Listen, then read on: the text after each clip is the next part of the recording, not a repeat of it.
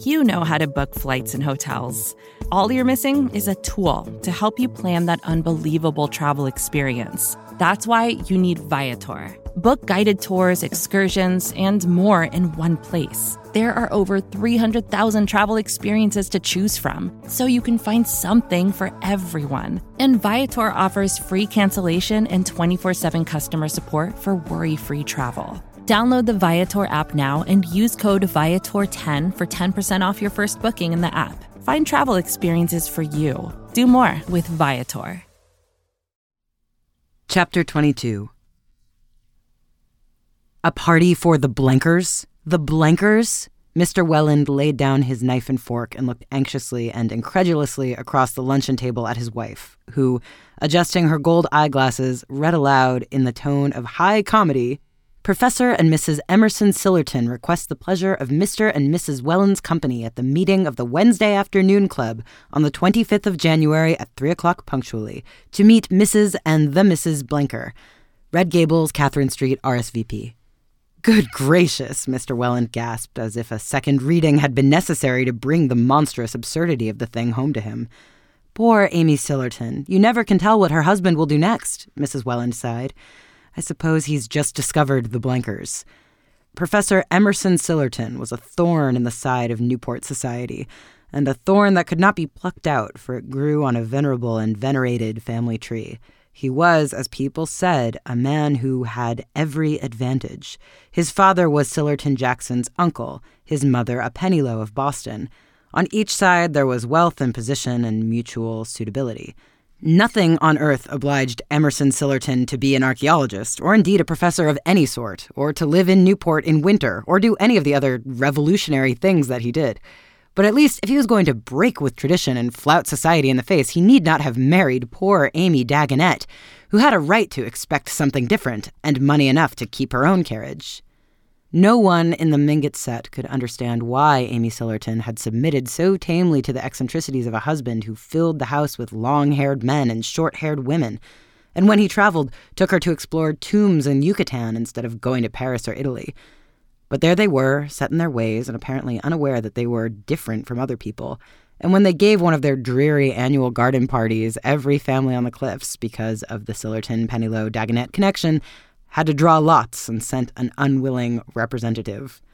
It's a wonder, Mrs. Welland remarked, that they didn't choose the cup race day. Do you remember two years ago their giving a party for a black man on the day of Julia Mingott's thé dansant?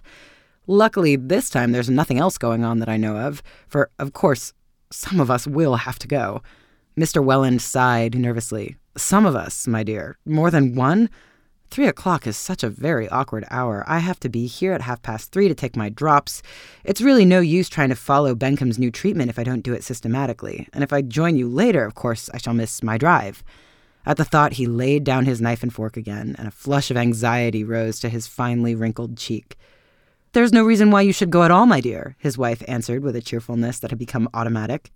I have some cards to leave at the other end of Bellevue Avenue, and I'll drop in at about half past three and stay long enough to make poor Amy feel that she hasn't been slighted.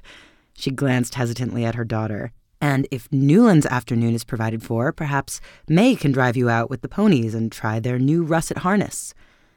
It was a principle in the Welland family that people's days and hours should be what Mrs. Welland called provided for the melancholy possibility of having to kill time, especially for those who did not care for whist or solitaire, was a vision that haunted her as the specter of the unemployed haunts the philanthropist. Another of her principles was that parents should never, at least visibly, interfere with the plans of their married children. And the difficulty of adjusting this respect for May's independence with the exigency of Mr. Welland's claims could be overcome only by the exercise of an ingenuity which left not a second of Mrs. Welland's own time unprovided for. Of course, I'll drive with Papa. I'm sure Newland will find something to do, May said in a tone that gently reminded her husband of his lack of response. It was a cause of constant distress to Mrs. Welland that her son in law showed so little foresight in planning his days. Often already during the fortnight that he had passed under her roof when she inquired how he meant to spend his afternoon, he had answered paradoxically, Oh, I think for a change I'll just save it instead of spending it. And once, when she and May had to go on a long postponed round of afternoon calls, he had confessed to having lain all afternoon under a rock on the beach below the house.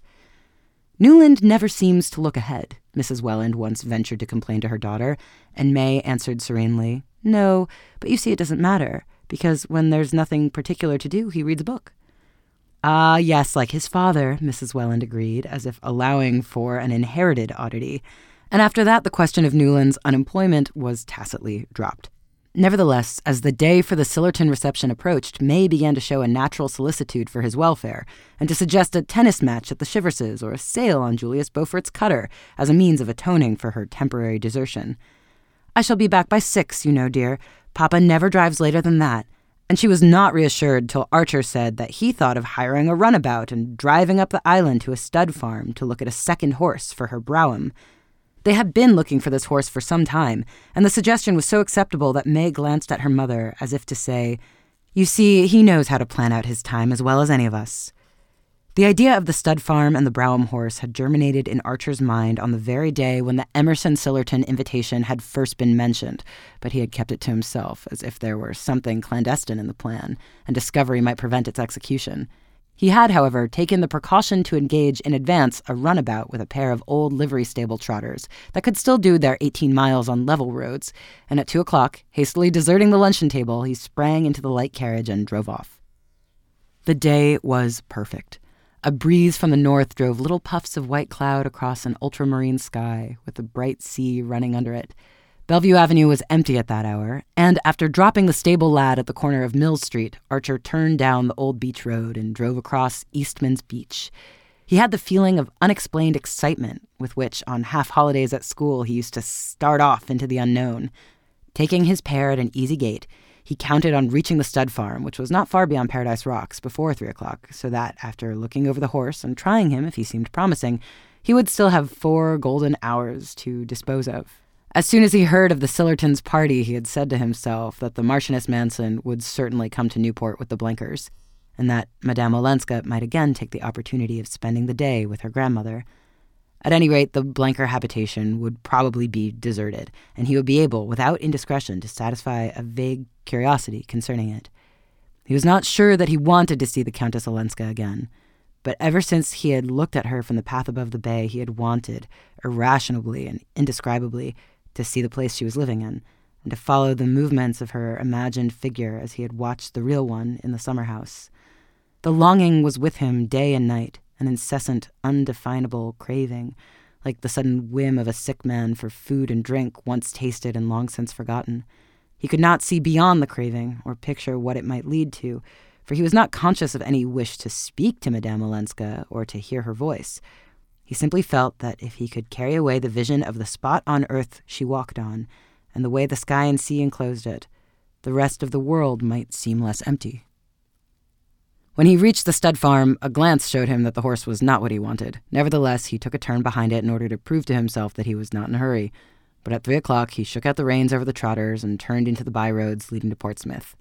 The wind had dropped, and a faint haze on the horizon showed that a fog was waiting to steal up the Sakonnet on the turn of the tide. But all about him, fields and woods were steeped in golden light. He drove past gray shingled farmhouses in orchard, past hayfields and groves of oak, past villages with white steeples rising sharply into the fading sky. And at last, after stopping to ask the way of some men at work in a field, he turned down a lane between high banks of goldenrod and brambles. At the end of the lane was the blue glimmer of the river, to the left, standing in front of a clump of oaks and maples, he saw a long, tumble down house, with white paint peeling from its clapboards. On the roadside facing the gateway stood one of the open sheds in which the New Englander shelters his farming implements and visitors hitch their teams. Archer, jumping down, led his pair into the shed and, after tying them to a post, turned towards the house. The patch of lawn before it had relapsed into a hayfield, but to the left, an overgrown box garden full of dahlias and dusty rose bushes encircled a ghostly summer house of trellis work that had once been white, surmounted by a wooden cupid who had lost his bow and arrow but continued to take ineffectual aim. Archer leaned for a while against the gate. No one was in sight, and not a sound came from the open windows of the house. A grizzled Newfoundland dozing before the door seemed as ineffectual a guardian as the arrowless Cupid. It was strange to think that this place of silence and decay was the home of the turbulent Blenkers. Yet Archer was sure he was not mistaken. For a long time he stood there, content to take in the scene, and gradually falling under its drowsy spell. But at length he roused himself to the sense of the passing time. Should he look his fill and then drive away? He stood irresolute, wishing suddenly to see the inside of the house, so that he might picture the room that Madame Olenska sat in. There was nothing to prevent his walking up to the door and ringing the bell. If, as he supposed, she was away with the rest of the party, he could easily give his name and ask permission to go into the sitting room to write a message. But instead, he crossed the lawn and turned towards the box garden. As he entered it, he caught sight of something bright colored in the summer house and presently made it out to be a pink parasol. The parasol drew him in like a magnet. He was sure it was hers. He went into the summer house and, sitting down on the rickety seat, picked up the silken thing and looked at its carved handle, which was made of some rare wood that gave out an aromatic scent. Archer lifted the handle to his lips. He heard a rustle of skirts against the box and sat motionless, leaning on the parasol handle with clasped hands and letting the rustle come nearer without lifting his eyes. He had always known this must happen. Oh, Mr. Archer! exclaimed a loud young voice and looking up, he saw before him the youngest and largest of the Blenker girls, blonde and blousy in bedraggled muslin. A red blotch on one of her cheeks seemed to show that it had recently been pressed against a pillow, and her half awakened eyes stared at him hospitably, but confused. Gracious, where did you drop from? I must have been sound asleep in the hammock. Everybody else has gone to Newport. Did you ring? she incoherently inquired. Archer's confusion was greater than hers. I, no, that is, I was just going to.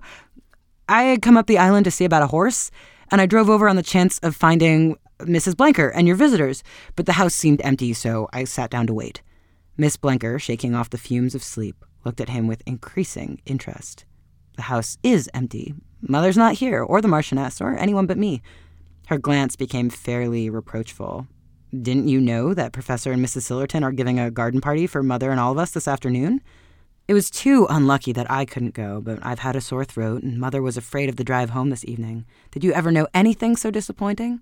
Of course, she added gaily, I shouldn't have minded half as much if I'd known you were coming. Symptoms of a lumbering coquetry became visible in her, and Archer found the strength to break in. But, Madame Olenska, has she gone to Newport too? Miss Blenker looked at him with surprise. Madame Olenska, didn't you know she'd been called away? Called away? Oh, my best parasol. I lent it to that goose of a Katie because it matched her ribbons, and the careless thing must have dropped it here. We Blenkers are all like that. Real bohemians. Recovering the sunshade with a powerful hand, she unfurled it and suspended its rosy dome above her head.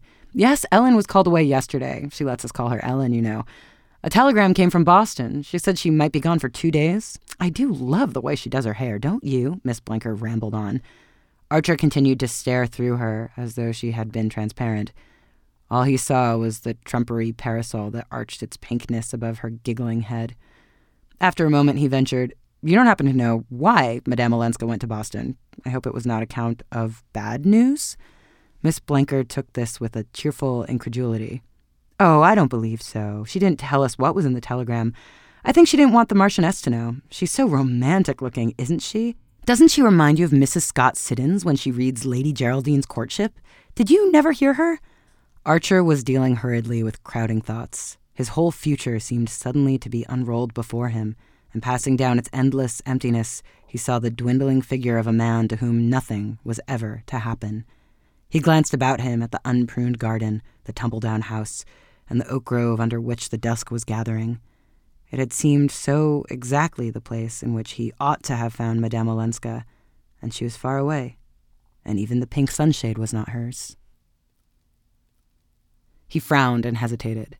You don't know, I suppose. I shall be in Boston tomorrow. If I could manage to see.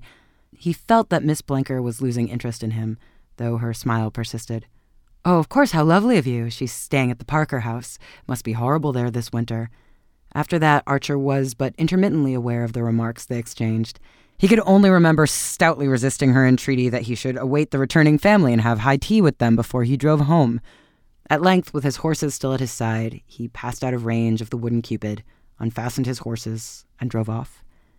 At the turn of the lane, he saw Miss Blenker standing at the gate, and waving the pink parasol. Phoebe Reads a Mystery is recorded in the studios of North Carolina Public Radio, WUNC.